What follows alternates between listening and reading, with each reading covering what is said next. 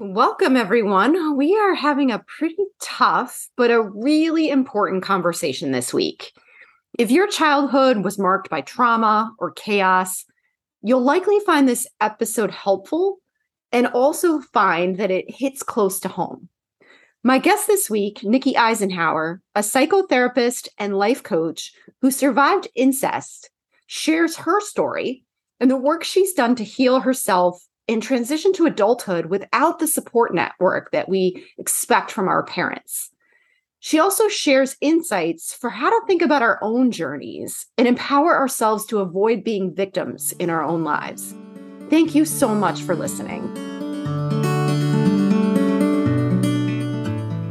Welcome to the Imposter Syndrome Files. My name is Kim Meninger, and as an executive coach and former high tech leader, my personal mission is to help professionals overcome imposter syndrome so that you can advance your career with confidence.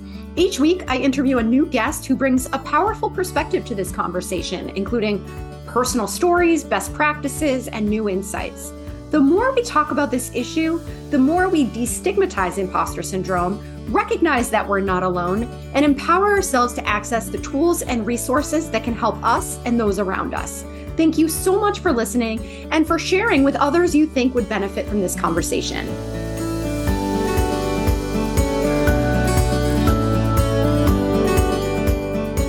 Welcome, Nikki. It is so nice to meet you. I cannot wait to have this conversation. Before we jump in, I'd love to invite you to share a little bit more about yourself. Well, it's nice to be here. Thank you for having me. Uh, my name is Nikki Eisenhauer, and I have been a clinical psychotherapist since about 2006. Um, I'm from New Orleans, so I became a, a new baby counselor right as Katrina was happening. So all of us were traumatized. I'm a trauma specialist. Uh, I specialize in highly sensitive people, grief and loss, and addiction, but mostly I help adults sort their childhoods um, and, and, really figure out how to really not be an imposter of life. Your podcast is about imposter syndrome. And as much as I believe we have that in our professional lives, I think when we grow up with a lot of trauma and chaos, it's almost like we have imposter person syndrome. Like we don't feel worthy of love or of a good life or of the best of life that is available. It really kicks us in our self worth. So I, I, think I've been an imposter as a human being at times, growing up with a lot of abuse. I'm an incest survivor. I grew up and put my adoptive dad, who was my abuser, in prison. It enraged my entire family for me to go public with that. So I have no contact with most, almost all of my giant Catholic New Orleans family.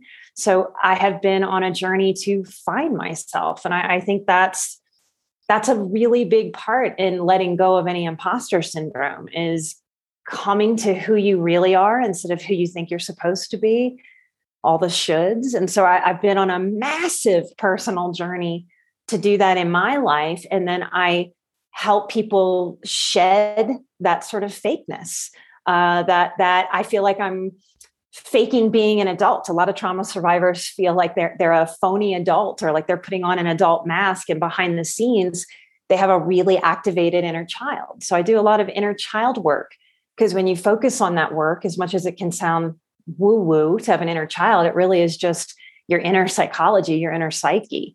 And when you nurse and nurture that, you let go of that feeling like you're you're the child in the room with all the adults and you actually step into your adultness. And so it has been a great love of my life, really, to, to have the intimacy of guiding people along that journey and watching them step out of their imposter syndrome in so many different ways to step more fully into who they are, who they were always meant to be, and to really sort of step up in life to, to be and to have and to sort of take what they would like and craft a life that they can be proud of and satisfied with. I so appreciate your honesty and your willingness to share that with us. And I so appreciate your take on imposter syndrome and really applying it to life, not just work, because I do think that whether you call it the traditional definition of imposter syndrome or if there's just a parallel because of that feeling of being fake. It's something that's so important because it affects every aspect of our lives. And, you know, it's interesting because I think sometimes there's this feeling of, well, who am I to help people when I am doing my own work around this? And that's been my experience too, just in helping people with imposter syndrome. And I was brought to this work because of my own journey. And so I hear a lot of that in what you're saying too. And I feel like who better to do this work than people who have lived it and understand it really well. So I really am so grateful to hear that you have channeled so much of your own journey and experience into helping other people to overcome it as well.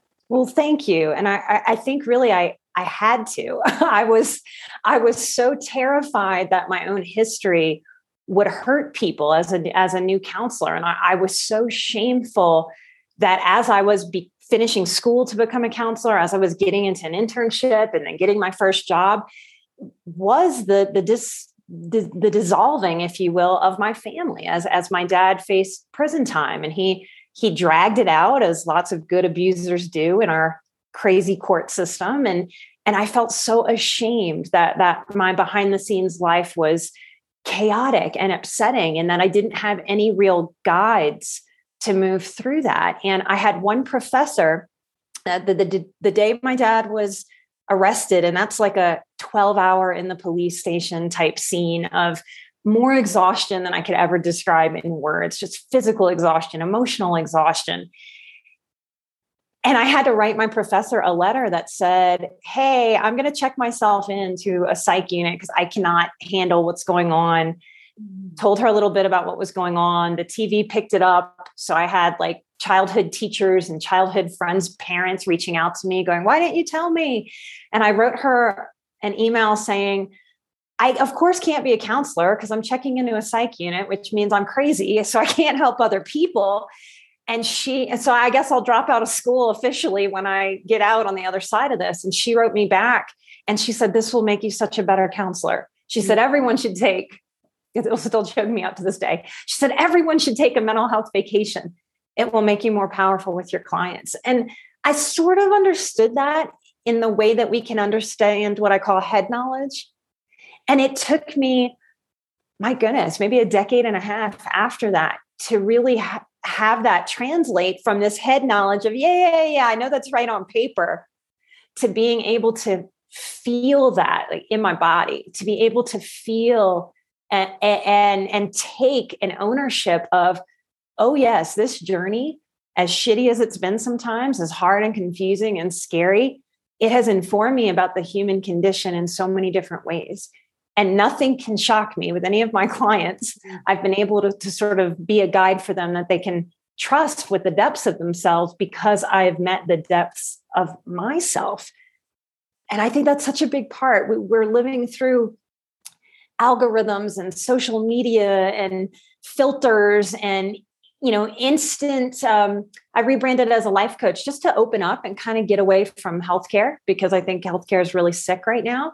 And I, I wanted to distance years ago well before covid and then covid happened. Um, but but as i have sort of expanded into that um, what's happened is this this great beautiful ownership of of of who i am. And to do that i had to really own not just what I'm good at, but what I'm not good at, and allow that to be okay. We're living through this time where it's so easy for people to look like instant experts and to look very polished and to, to look like they have it all together. And when you strip that away, none of us have life figured out. All of us were children. All of us are just have this grown up adult skin that we're trying to, to grow into what adultness is. And we have to make so many mistakes along the way. We have to own what we're not great at. Like I'm not great at time management. I was just listening to your time management episode, and I am not naturally great at that. I'm more of a flighty creative that can get lost and I'm not great at paperwork, though I can do it. That's how I got through school. And so there's this great peace that has washed over me in my 40s uh, of just kind of being able to own yeah, I don't have to be great at everything, but I can really own the things that I'm really great at and that that's such a an important piece to building and owning our self-worth instead of feeling constantly less than, constantly comparing to other people and seeing how we don't measure up. And when we're ambitious, I'm very ambitious. I have high goals for my, myself. It's a fine line to, to have a lot of ambition and not have perfectionism sort of run you into the ground. Mm. So, being able to have a lot of ambition, a lot of goals, a, a lot of foresight in, into what I want. One of my mantras is things don't happen at the speed of my awesome ideas. You know, so in, in ownership of all of that, I, I think I have learned to let go of that imposter syndrome.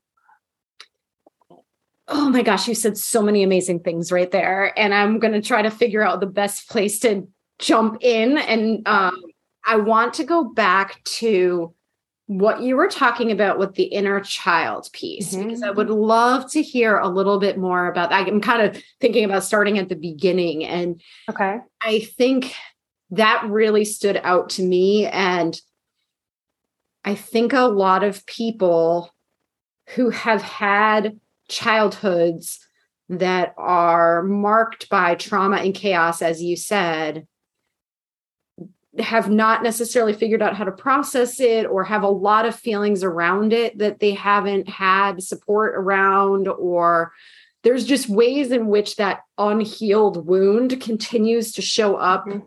today and can you share a little bit more about what you see in terms of like the what you're describing is how do you get to adultness in the mm-hmm the way that's right for you when you have this history that you probably don't feel comfortable sharing out loud with everybody that you meet right? So there's an element of it's almost like a deep dark secret or there's maybe some shame there. Maybe you haven't gotten a lot of support around it. Like what is the journey for somebody who comes from a background that is marked by those kinds of experiences? I think the journey is unfortunately messy at first because we don't it's part of why I have my own podcast. It, it's because we don't talk about these things in, in a way that I find very useful. I mentioned head knowledge. We tend to want studies on things, mm-hmm. right? We, we want scientific proof before we jump on doing something or trying something. And, and the truth is that science has limitations when it comes to the emotionality of a human being. It's so complex it's so multi-layered. It's so influenced by dna by family culture by the culture with which you live. I'm from new orleans. We have a weird culture down there. Some of it is lovely and beautiful. Some of it is really dark and twisted and sick and unhealthy. And and so figuring out your culture you know there's so much that pushes against our mental health. And when we try to study it in these very specific ways that control for all these different things, I think we really miss that whatever that special sauce is that makes each human being themselves. I don't think science is ever going to be able to, in my way of looking at things, really get a handle on that. So when we're medicating specific things, I think often we're missing the entirety of the human experience. And we can't medicate for the entirety of the human experience. So a lot of my journey was letting doctors do whatever they wanted to do with me because I was very passive, especially being raised a Southern woman where you're polite, you're passive, you don't know better. So you give your power away to whatever doctor, whatever mental health person. My mother is a sociopath and a narcissist. And she, believe it or not, would bring me to therapists since I was a small child. And people go, What do you mean? Why would a sociopath have a therapist? I, I have a theory that many narcissists and many sociopaths always have therapists. They don't pay for therapy, they pay for an audience. And the second that therapist pisses them off with a challenge that, hey, maybe some of this is your responsibility, they fire that person. They never go back and they go find another person that's willing to be their audience. Mm. So I have had mental health. I was having night terrors as a child. So I think out of desperation, my mother brought me to many therapists. Okay. I grew up very much knowing that some therapists were very, very good at sitting, at listening, at holding space. And others were incredibly toxic and ill fitted for the field. So I wanted to grow up and be a good one. So for many of us, growing up with a lot of chaos, it doesn't have to be abuse like what I'm naming. You know, incest is a biggie, right? And at this point in my life, I can look back and as, as weird as this sounds, it's almost like a, silver lining or or a gift because I knew damn good and well, yeah, that is a trauma and that is something that I need to work on. You know, if you get beaten with bricks, as horrible as that is, you know damn good and well, yeah, I was beaten with those bricks. And there's something that makes sense, as wrong and bad as that is. It's like one plus one equals two. It's like if someone hits me or violates my sexual body, that happened. If somebody hits me, I have a mark on me. I can take a picture, I can show somebody. I'm not crazy. I know what happened to me. Emotional abuse, emotional neglect, you can't put your finger on it. You don't know what's happening to you. So many people who work with me who have heard my story go, Nikki, I don't get it. Why do I have so much anxiety? Why do I feel so much like a little kid? I, my dad didn't molest me like what happened to you. I go, yeah. But what happened to you was your mother wasn't a soft place to fall. Your father was a narcissist who made all of your worth about your grades at school, not about the person you were. You didn't get enough soothing and so a lot of us are growing up with nervous systems that are just so raw. And I, I, do think we're throwing around the word trauma in modern society too loosely. But when we really look at, at the innocence and, and really the purity of a child, we really do need time and space where things are just safe, stable, low key. Many of us in this country and beyond are suffering from having immature parents and if your parent has the immaturity of a 12 year old for the whole of your development, you did not get what you needed. Mm. You were emotionally neglected, even if your parents were well intentioned. Okay. So, so many of us are walking around. Really, the smarter we are, the harder this is. Because many of us knew as children, something is crazy about how I'm being raised. And if my parents don't feel safe, we say parentified a smart child who is born with like an old soul, and this is very often the case with very immature, very inadequate parents. I would call my parenting toxic, but most of the parenting out there is inadequate, which means they just didn't know any better. They didn't have the insight or the intelligence to really know any better, and or they didn't have drive to do any better than they were doing. Okay. So we look at that to heal the inner child, not to judge them, not to shame them, but to just really zoom out and, and from sort of a non emotional place go, how was I affected? And if you weren't taught how to calm your own body because your parent went zero to 10, zero to 100, no matter what went wrong, then it's learning, oh, I didn't, I wasn't taught how to regulate this nervous system. If I was sad and upset, if I had a failure, and the first thing somebody said was, well, why'd you do that? Why didn't you see that coming? what you learn is you're never allowed to make a mistake. More mature parents know that you have to make mistakes. And so when you spill a glass of milk, when you have a mature parent, that parent goes, Oh my goodness, we can clean this mess up. Let me go get some paper towels and I'll teach you how to clean this up. And in that moment, we learn life is about making mistakes and it's totally okay. And I can learn and I can evolve. When we have an immature parent to a toxic parent, we get this, oh my God, what did you do? I mean, like the world is crumbling because you knocked over a glass of water or a glass of milk. So you don't have to be beaten by bricks. You don't have to be sexually violated by a family member for your nervous system to have never felt reasonableness in the way that I'm describing.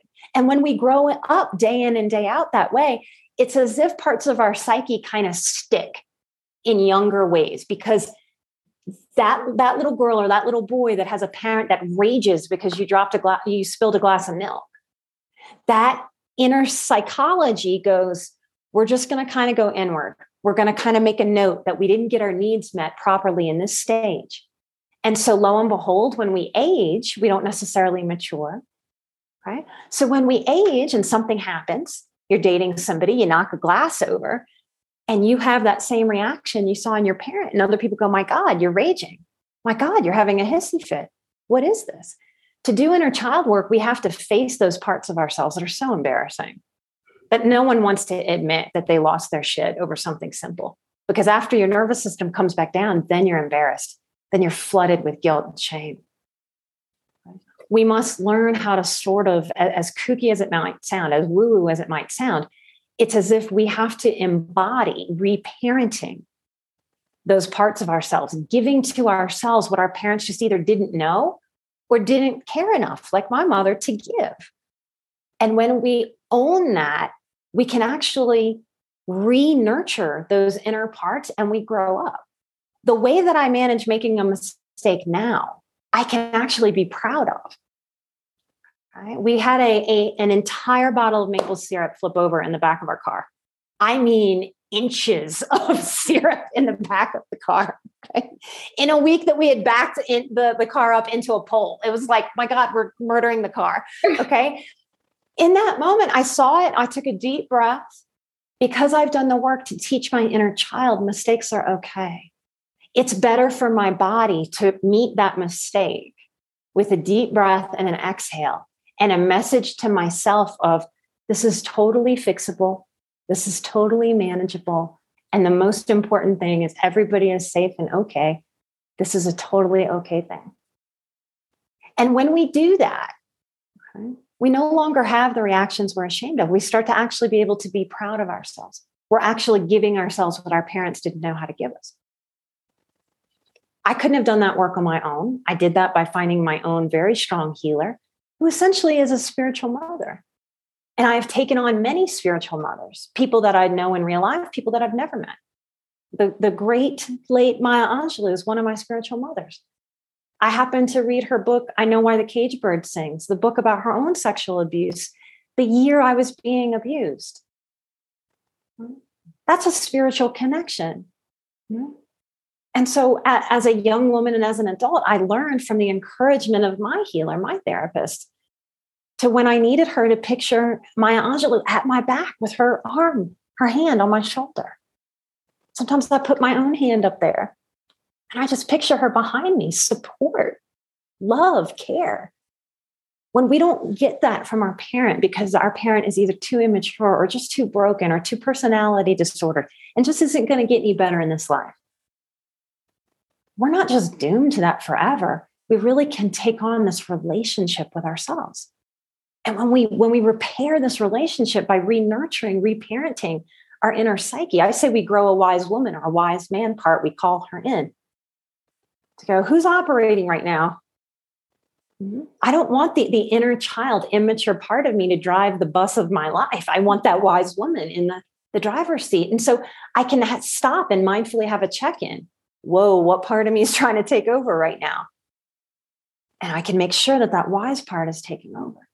And the more that we do that, the more we become proud, the more we build our self esteem, our self worth, because we start acting to our principles of being a good person, being an evolved person. Nobody's listening to your podcast or mine who doesn't have betterment in their heart, who isn't trying to figure this life out. And that means you have insight. And not everybody on the planet has insight. And to the people that have insight, that is crazy pants. That is so hard to fathom that there are people on the planet that are really disinterested in learning as they go. We all know those people that you know, date the same exact person over and over and over and over again. Some of them get married five, seven, nine times to the same version of the person. Others of us are really looking at ourselves going, oh my gosh, with desperation, I don't want to make the same mistakes. Right? When we heal the inner child, we no longer are operating from that place of desperation or that imposter syndrome of, I don't know what I'm doing. Why do all the other adults seem to know what they're doing and I don't know what they're doing? You learn and so I think we need guides. I, I wasn't hurt in some kind of bubble, and that's the truth of the human condition. You know, yeah, we have car accidents, you know, we, we have accidents and tragedies like that, illnesses, but, but most of our pain and hurt on this planet is because of betrayal from other human beings. And so, if that is at least part of the story, the truth is that we didn't get hurt in isolation. We weren't traumatized in isolation. It was from the human condition. And so, what healed me? Connection with the human condition. I needed to bring in those spiritual mothers, spiritual teachings. I needed to reconnect to my body. And, and all of these things, there's no one thing that healed me or that will heal anybody. It's a combination of all of these things that help us essentially grow up and it's a shame that we we use that term like oh someone's immature or oh we need to grow up as some kind of insult right? Like grow up. Oh you need to grow up right? Like that's kind of how we how we grew up hearing that. But if we throw all that out the window that that really is what we're talking about. And when we really grow up into who we are we can't help but not have imposter syndrome.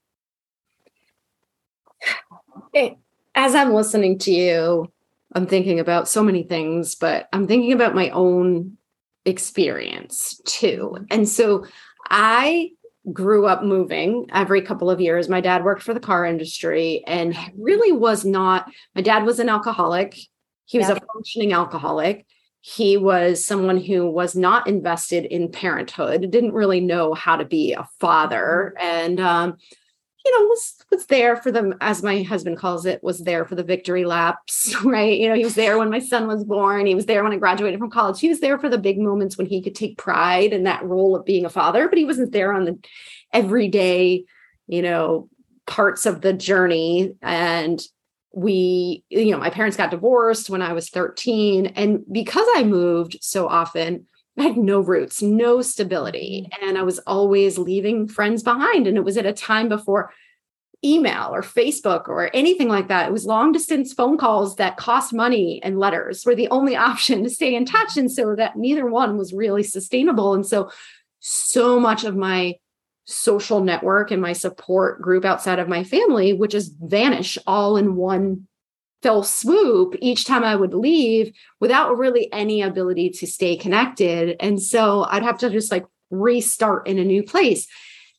And I have always struggled with how to define that because to me that's not that's not true trauma because right. it's not it's not incest, right? Mm-hmm. It's not abuse, not physical abuse, but it has had an impact on me in so many ways in terms of my ability to connect to other people, to trust other people, to invest in different kinds of situations.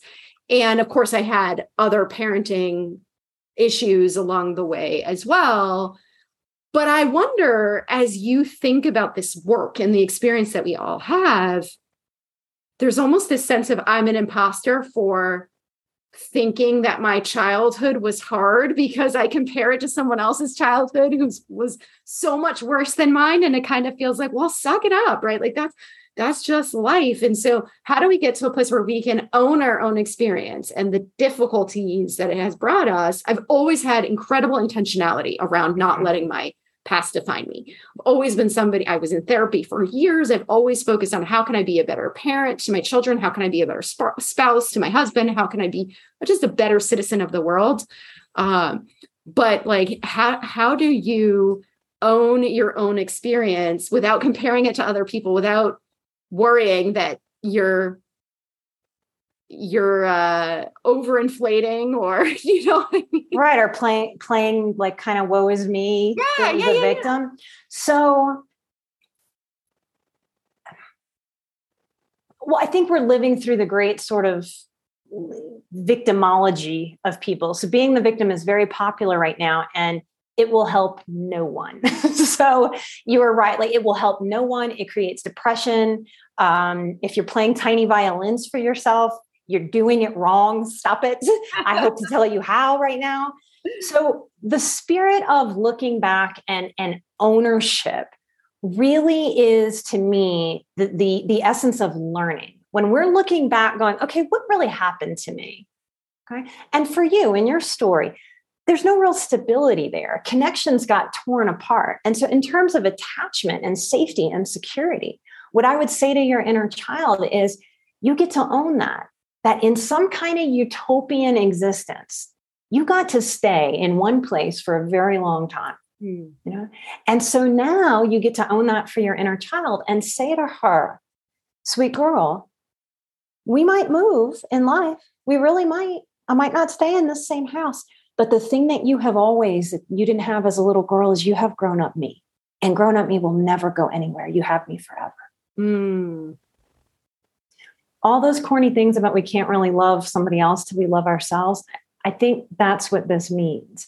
When you embody that for your own self, whatever version of that, if you're out there listening, that you need for you, It's about no longer shaming yourself. And I think we don't, for people who have high personal responsibility, and often we come from parents who had lower personal responsibility. I, ha- I have this theory that it's like responsibility is like a beach ball in a family. You know how like people like throw like tap the beach ball like in a stadium and play that game of the, the ball not touching the ground. It's like nobody wants to really grab that ball and just hold it and own it.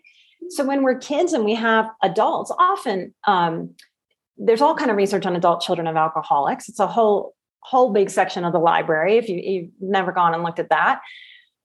And it's because you, you can't hold what a child really needs when you're too consumed with any kind of substance. Mm.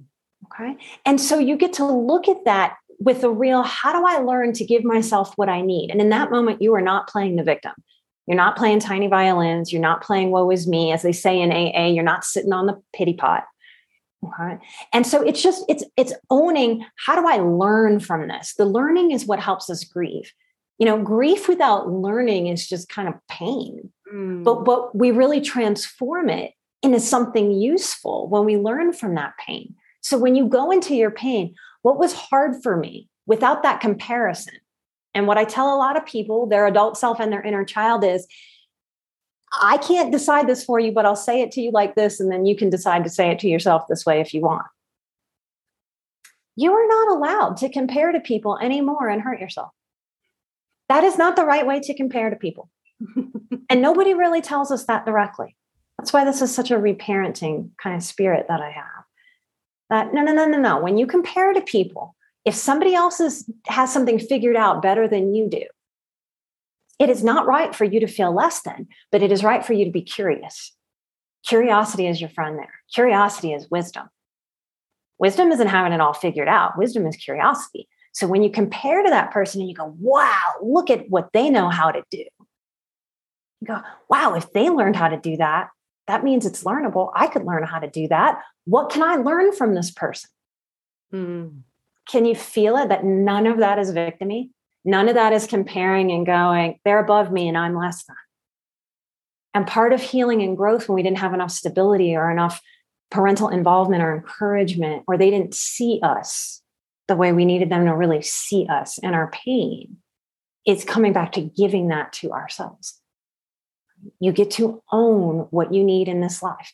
And in that void of getting what we need, our psyche fills in some holes in some really unfortunate ways, like that kind of comparing and seeing us as less than. Mm.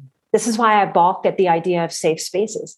Of course, we need safe spaces. But this idea that we're going to have perfectly safe spaces when most of us are walking around with an inner bully inside of our heads and then we're going to come together in a group oh we're all going to be safe together.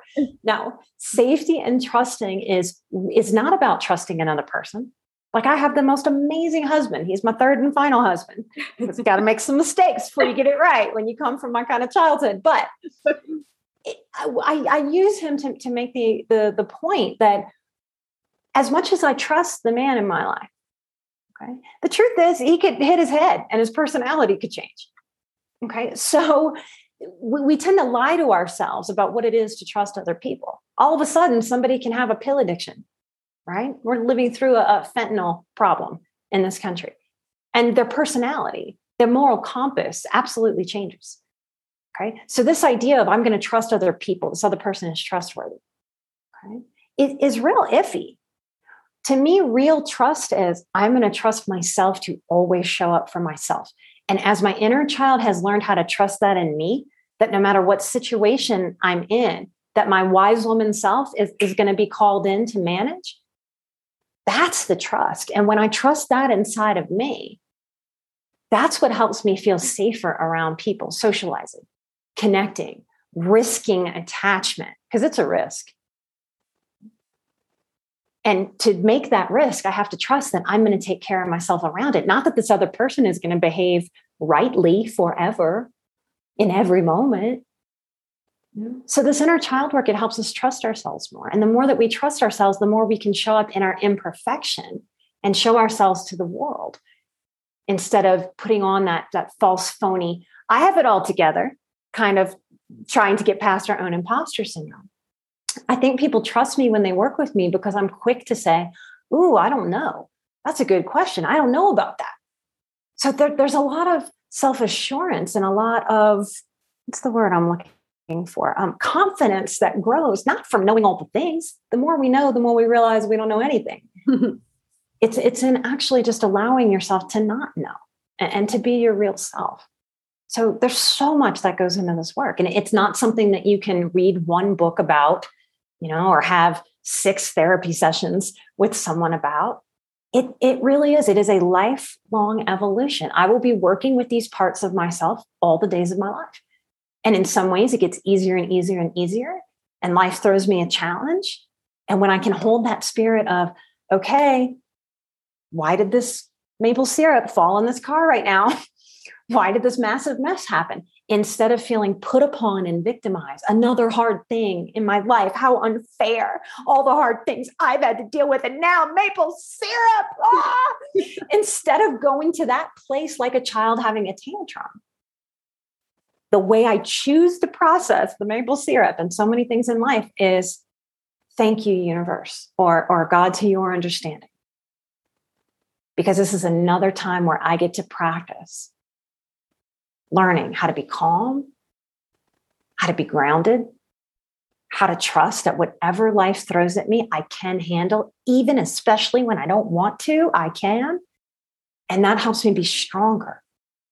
When we use our days to flex these emotional muscles, everything that happens through our day, to flex these emotional muscles, we can't help but get stronger and stronger and stronger for whatever is to come. And when our inner child, our inner psyche, the little girl that we were, the little boy that we were, that didn't that had a dad that just kind of checked the boxes, but didn't really see your pain or your struggle or how to talk to you about that or how to fill in those voids.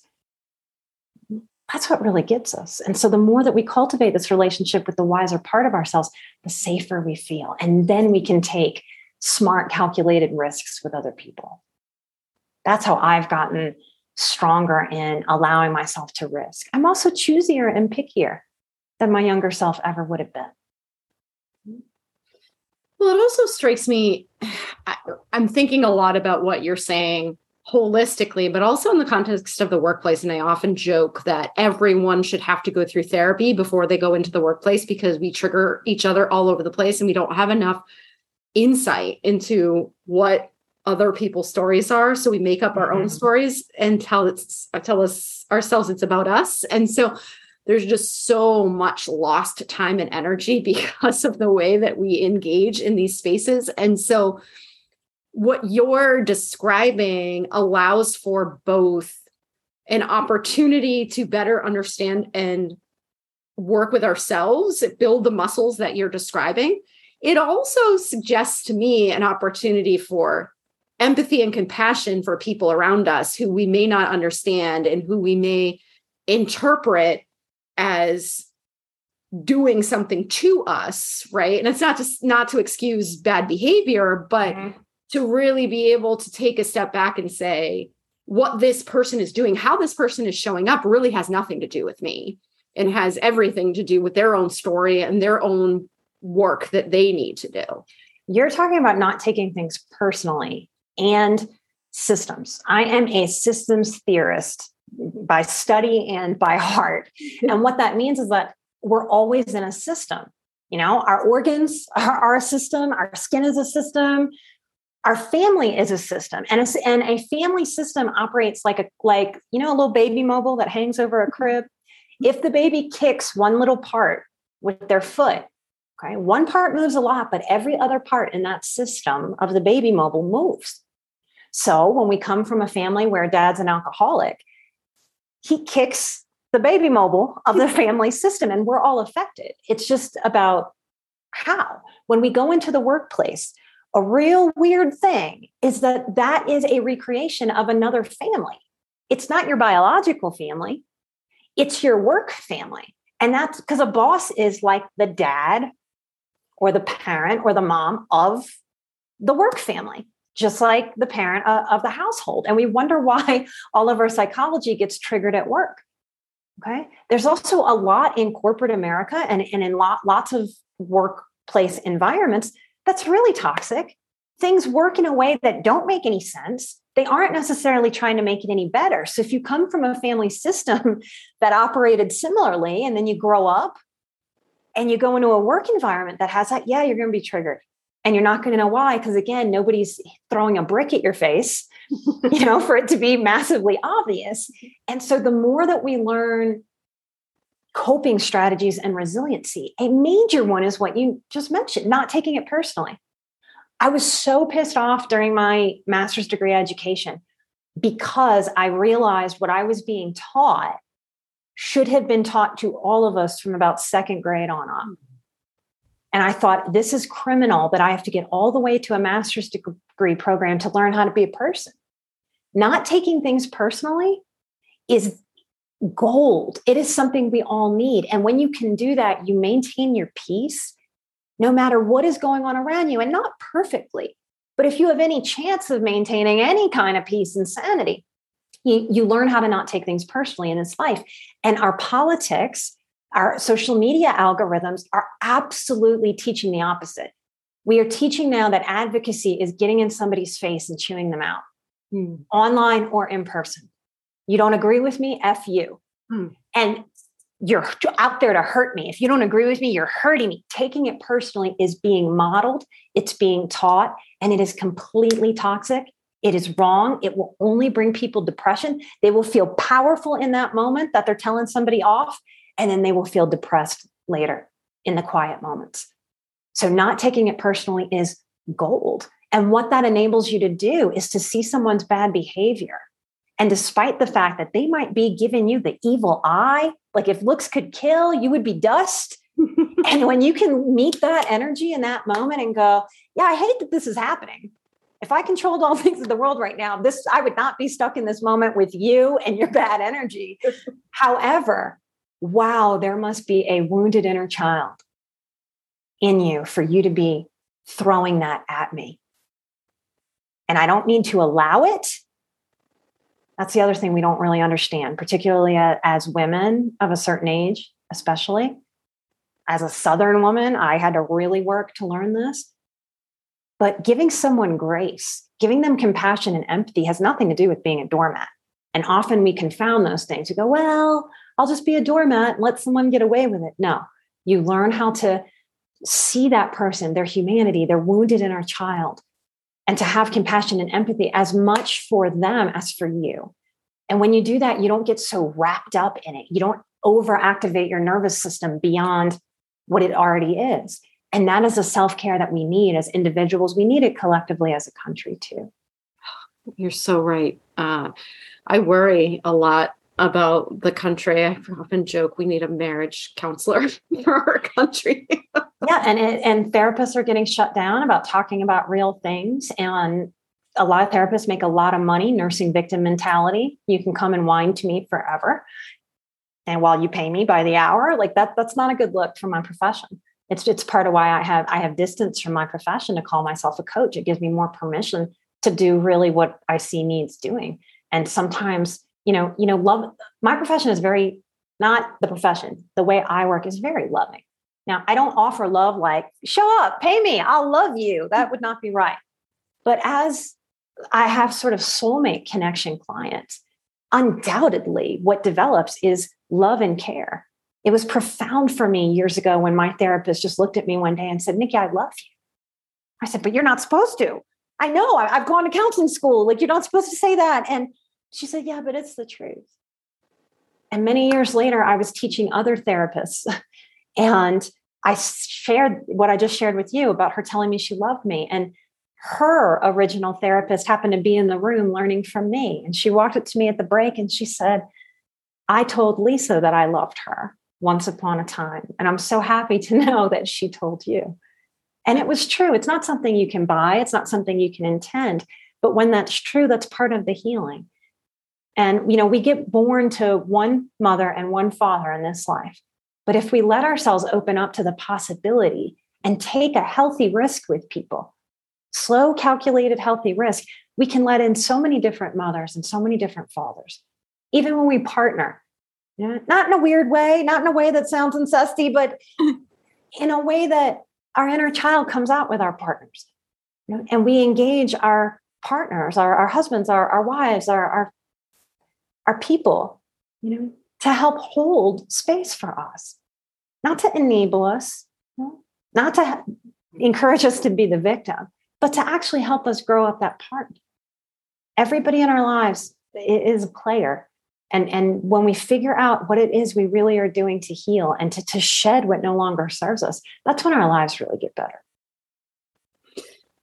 I can imagine there are so many people who are going to listen to this and see themselves in this conversation and are going to be so grateful that we're having it.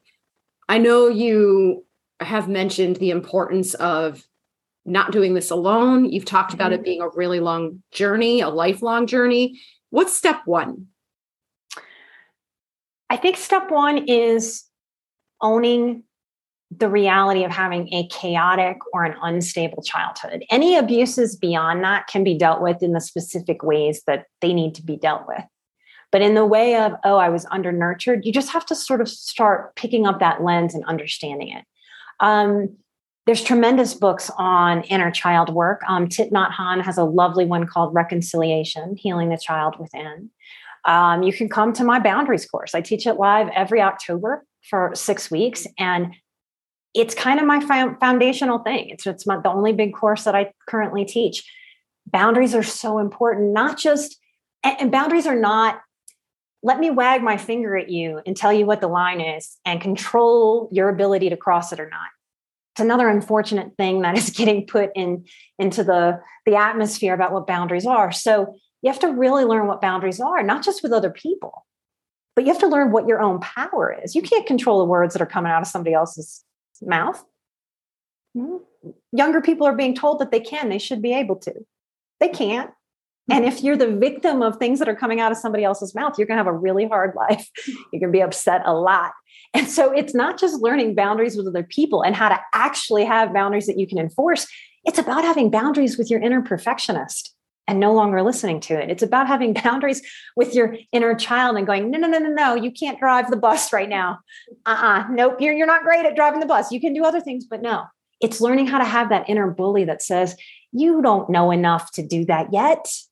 What kind of expert do you think you are? You think you're going to help people? You think you're going to charge for this service if you're an entrepreneur? It's learning how to have boundaries with those toxic voices in our head. So just starting to understand it. And I think a lot about marinating, the way we might marinate meat before we cook it. It's like we have to marinate in this. Sometimes people go, okay, Nikki, boundaries. Give me like the six step process of what I need to do. And that's not life, y'all. It's not. Like I wish it was. If there was some kind of clear formula that I could just give you and that would fix everything, I would be so about that. But it's not. It, it really, it's like going to the gym.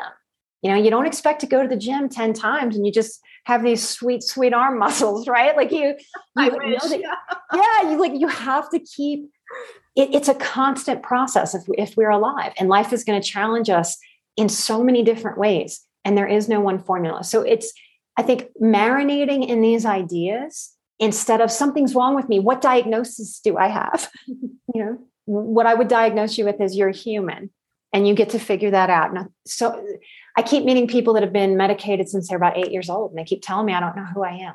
So it's starting to marinate in this idea of you got to really get to know yourself. Who are you? Your strengths, your limitations as a human being, so that you can focus on growing those limitations so that there's they're not limiting you endlessly.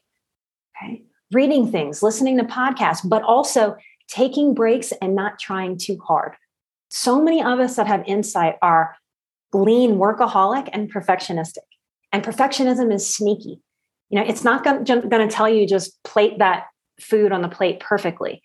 It's going to have you trying to heal perfectly too, and you can't do it because part of the healing is letting go of that kind of perfectionism. So you can keep following your podcast, like learning how to let go of imposter syndrome in all the different ways. Huge, so that you can step more fully into the light of your life and own it come listen to my podcast. It's Emotional Badass, where Moxie meets Mindful. If you if you like how I speak um, and how I connect dots, it's a big part of what I do for people. You'll likely like my course. That's a good segue into where can people find you? You mentioned your course, you mentioned your podcast. We will link to excuse me, to everything in the show notes. Where else can we find you? You can find me at emotionalbadass.com. That's probably the easiest place to find all, all things Nikki. Um, I have another website that is my name, but my last name is a doozy to spell. It has all kinds of vowels in it. Um, so if you can find nikkieisenhauer.com, you can, you can come there too. I also have a Patreon for the show. So once a month at $10 a month, you can submit a question. I have a different topic. Actually, right now, I can't tell you the next topic because the Patreon people are voting on it. I think it's going to be sex or bodies and there's one more on there that they're voting on now and it's just it's just a topic each month. I do that once a month and that's just fun. So being being in communities where people are really vested in doing the work and i would say be very wary of being with therapists or communities or support groups that are victimy. I am absolutely anti-victim there are no victims. There's a moment in time where we have to acknowledge if we were victimized, but I tell people you don't want to buy real estate in the victimhood. It's a shitty place to live. that is such a great way for us to wrap up today, Nikki. What what a, an amazing conversation. You have given us so much to think about. Thank you so much for sharing your story and for bringing so much insight to this conversation. I know you've given me a lot to think about, and I'm sure you have for others as well. Thank you so much for giving me the opportunity. Really, the more of us that just talk in a more authentic way, there's so much healing in that. That there really, really is. And, the more that we surround ourselves with others that are doing that good work, the more we soak it up and it helps us on our journey. So thank you for doing what you do too. Thanks so much for listening to the Imposter Syndrome Files. If you would like to continue this conversation in a safe and trusted space, I would love for you to join my virtual discussion group every Thursday at 12 p.m. Eastern. For the past several years, the group has been limited to women, but it is now open, regardless of gender, to anyone who is interested in exploring and troubleshooting common workplace challenges, building better awareness of ourselves and others, and becoming more inclusive allies at work. Check out the show notes for more info on how to find us, and please join us next week for another episode of the Imposter Syndrome Files.